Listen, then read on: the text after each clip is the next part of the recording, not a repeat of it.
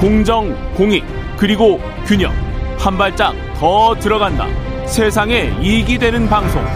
최경영의 최강 시사.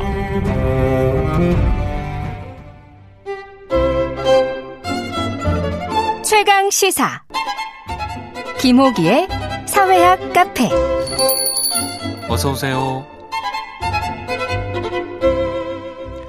네, 뉴스의 이면에 있는 흐름과 우리 사회 큰 담론에 대해 이야기해보는 시간. 김호기의 사회학 카페, 연세대학교 사회학과 김호기 교수 나와 계십니다. 안녕하세요. 네, 안녕하세요. 네, 오늘 뭐 윤석열 정부 출범하고요. 그 새 정부는 어떤 의미가 있다고 보십니까? 2022년 세 가지를 좀 말씀드릴 예. 수 있는데요. 그 이 민주화 시대가 열린 이후 여덟 번째 정부고요. 예. 어, 이 그리고 다섯 번째 보수 성향의 정부입니다. 아 그렇군요. 첫 번째고 번째 중에서 다섯 번째. 예, 예, 예. 두 번째로는 그 어느 때보다도 치열한 경쟁을 통해서 출범한 정부인 만큼 음. 국민 통합에 대한 기대가 큰. 또 동시에 국민 통합에 대한 과제를 떠안은 정부라고 볼 수 있을 것 같습니다.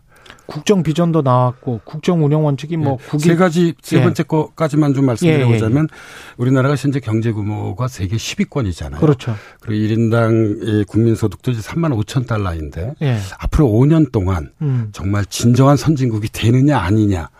예, 이 기로의 시간을 그 떠맡은 예. 정부라는 생각을 좀 가지고 있습니다. 3만 달러 시대에서 또 4만 달러라는 그 숫자가 나오면 다 기분이 다르긴 다를 것 같습니다. 예, 그래서 예. 매우 아주 중요한 기로의 선 예. 지금 뭐 정부라고 할 수 있죠. 네. 예. 국정 비전, 그 다음에 국정 운영 원칙이 국익 실용, 국, 공정 상식 뭐 이렇게 되는데요.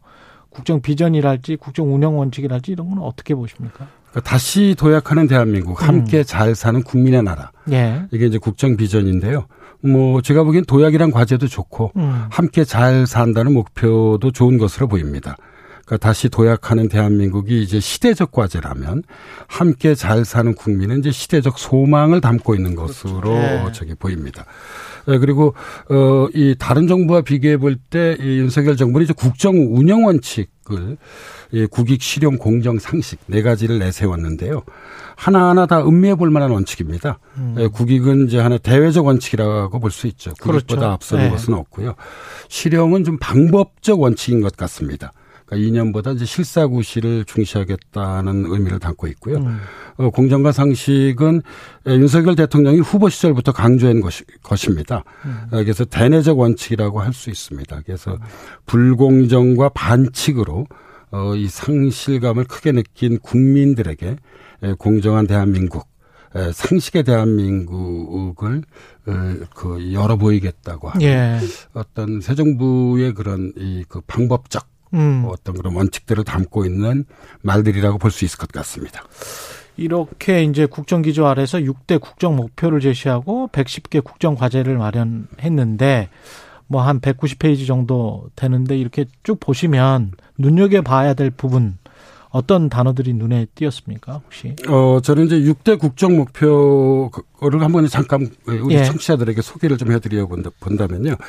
어, 상식이 회복된 반듯한 나라. 음. 그러니까 민간이 끌고 정부가 미는 역동적 경제, 따뜻한 동행 모두가 행복한 나라, 어, 자율과 창의로 만드는 담대한 미래. 예. 자유, 평화, 번영에 기여하는 글로벌 중추국가. 예. 그 다음에 이제 마지막이 대한민국 어디서나 살기 좋은 지방 시대인데요. 음. 제 시선을 단연 이끌었던 것은 두 번째. 그렇죠. 민간이 끌고 정부가 미는 역동적 경제.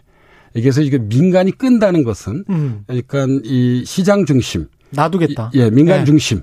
으로 이제 가겠다는 어떤 그런 음. 이 문, 그러니까 이전 민, 문재인 정부하고 좀 다른 거죠. 예. 예 어떤 그런 어떤 국정 운영의 방향을 어, 천명한 것이라고 볼 수 있을 것 같습니다. 음, 민간이 주도를 하고 국가는 옆에서 정부는 옆에서 도와주는 그 정도의 역할만 네, 하겠다. 맞습니다. 예. 예.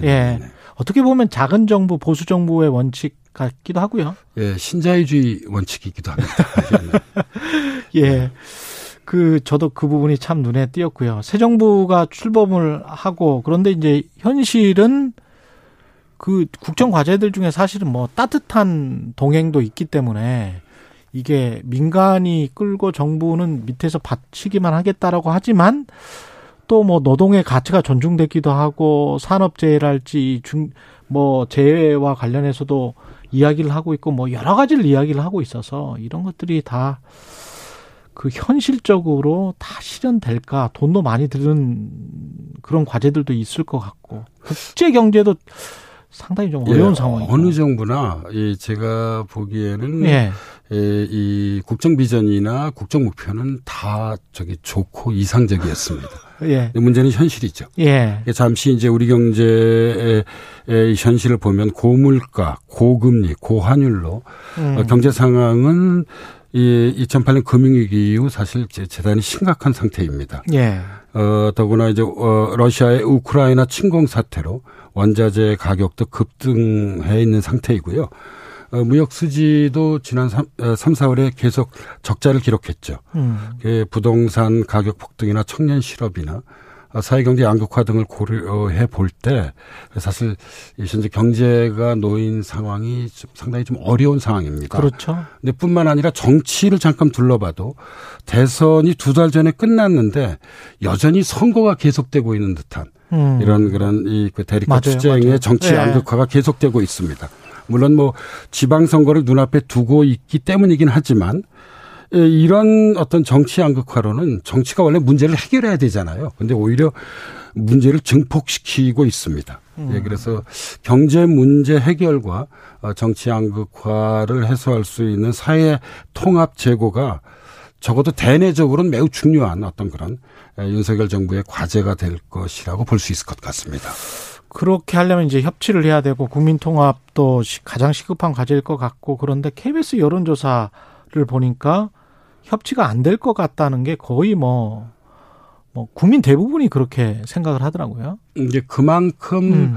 어, 이, 현재 우리, 음. 그, 전 뭐, 이 정치 상황이 이 양극화되어 있다고 좀 보고 있고요. 예. 어, 그리고 이제 지난 2개월을 돌이켜 보면, 어, 이, 그, 윤석열 이 대통령과 새 정부의 리더십을 약간 좀 엿볼 수 있었습니다. 대통령 당선 이후에. 예, 예. 보면 예. 이제 대통령 집무실을 용산으로 옮기는 문제가 있었잖아요. 음. 뭐 의도는 좋았지만 국민 다수의 공감을 얻었는지는 좀 의문을 가질 수밖에 없었던 음. 것이고요. 그다음에 새 내각 구성도 능력주의 인사라고 하는 취지는 좋았지만 에, 국민적 눈높이에 맞았는지는 역시 지금 의문을 갖지 않을 수 없었습니다. 음. 이제 전 이런 것들을 지켜 어, 보면서 어, 적지 않은 국민들이 협치가 쉽지 않겠구나. 그렇죠. 라고 하는 좀 판단에 도달하지 않았나 하는 생각을 좀, 이, 그, 가지고 있습니다. 예. 예. 대외 환경도 지금 참 안 좋은 게 우크라이나 전쟁이 있고 그리고 신냉전 이야기까지 나온단 말이죠. 예. 이런 상황에서 만약에 선택을 강요받으면 우리 같은 경우는 참 힘든 상황이 되는데. 네, 그래서 그 문제를 잠깐 말씀드리자면 예. 이 우크라이나 전쟁은 음. 어 저는 1989년 그러니까 동구 사회주의 그 붕괴로 예. 어, 이 냉전에서 탈냉전으로 그 세계 질서가 바뀌었잖아요. 그랬죠. 지금 우크라이나 전쟁은 탈냉전에서 신냉전으로 가는 음. 저는 역사적으로 매우 중요한 어떤 그런 계기 내지 분수령이 될 것으로 어, 지금 보고 있습니다. 아, 그래서 최근의 흐름을 보면 어, 지금 한쪽에는 그 이 자유주의 세계가 있는 것입니다. 예. 미국과 EU죠. 아마 일본도 여기에 포함될 것이고요. 예. 인도, 호주도 마찬가지일 것입니다. 음. 크게 보자면. 그렇죠. 그리고 또 다른 한 축으로는 러시아와 중국이 있습니다. 그러니까 자유주의에 맞서는 뭐 이렇게 이름 붙이면 어떨지 모르겠습니다만 권위주의 세계라고 할 수 있습니다. 그렇죠, 그렇죠. 예, 그래서 예. 자유주의냐 권위주의냐에서 예, 사실 이제 우리 정부가 선택을 그 요구받고 있는데 음. 그러니까 문제는 이런 것 같습니다. 해법은 분명한 것 같아요. 자유주의 세계의 서대 그렇다고 해서 권위주의 국가들과의 관계를 완전히 단절할 수도 없습니다. 당장 음. 우리가 저기 그 한중 무역 관계를 한번 그러니까요. 보십시오. 그러니까 예. 이 권위주의 국가들과 관계를 어떻게 풀어야 할지의 음. 이 그런 과제를 현재 윤석열 정부는 이 안고 있다고 볼 수 있을 것 같습니다. 그래서 어, 이 국익을 우선시하되, 음. 예, 그러니까 선도국에 걸맞는 예, 그런 어떤 그런 예, 정말 이 그이 지혜로운 예, 외교, 예. 예, 그 다음에 또 다른 한편으로는 세계 평화의 기여. 음. 이거 사실 뭐 선도국이라면 이제 이제는 이제 이런 그렇죠. 것도 적극적 역할을 해야 되는데요. 이런 과제들이 현재 윤석열 정부의 대외적 과제로 놓여 있다고 볼 수 있을 것 같습니다. 마지막으로 윤석열 정부에 대한 개인적 기대 같은 게 있다면 한 말씀 좀 해주십시오. 예, 네, 윤석열 대통령은 헌법적 가치를 중시하잖아요. 음, 헌법적 예, 가치. 예, 선거 과정에서 이제 음. 눈이 들었던 이야기인데요. 어, 헌법 제1조이라는 대한민국은 민주공화국이다입니다. 예. 이 말이 함의하는 것은 대한민국은 국민이 주인인 나라인 동시에 국민이 더불어 함께 음. 같이 사는 나라는 의미입니다. 그러니까 이게 이제 민주주의와 공화주의가 결합되어 있는 것이죠. 그러네요. 예, 그래서 예. 저는 바로 국민이 주인인 나라, 국민이 더불어 사는 나라 음. 이런 좀 헌법적 가치를 구현하는 어, 이 국정 운영을 앞으로 5년 동안 예, 펼쳐나가기를 개인적으로 윤석열 대통령에게 기대하고 있습니다. 네, 사회학 카페 김호기 교수였습니다. 고맙습니다. 네, 감사합니다.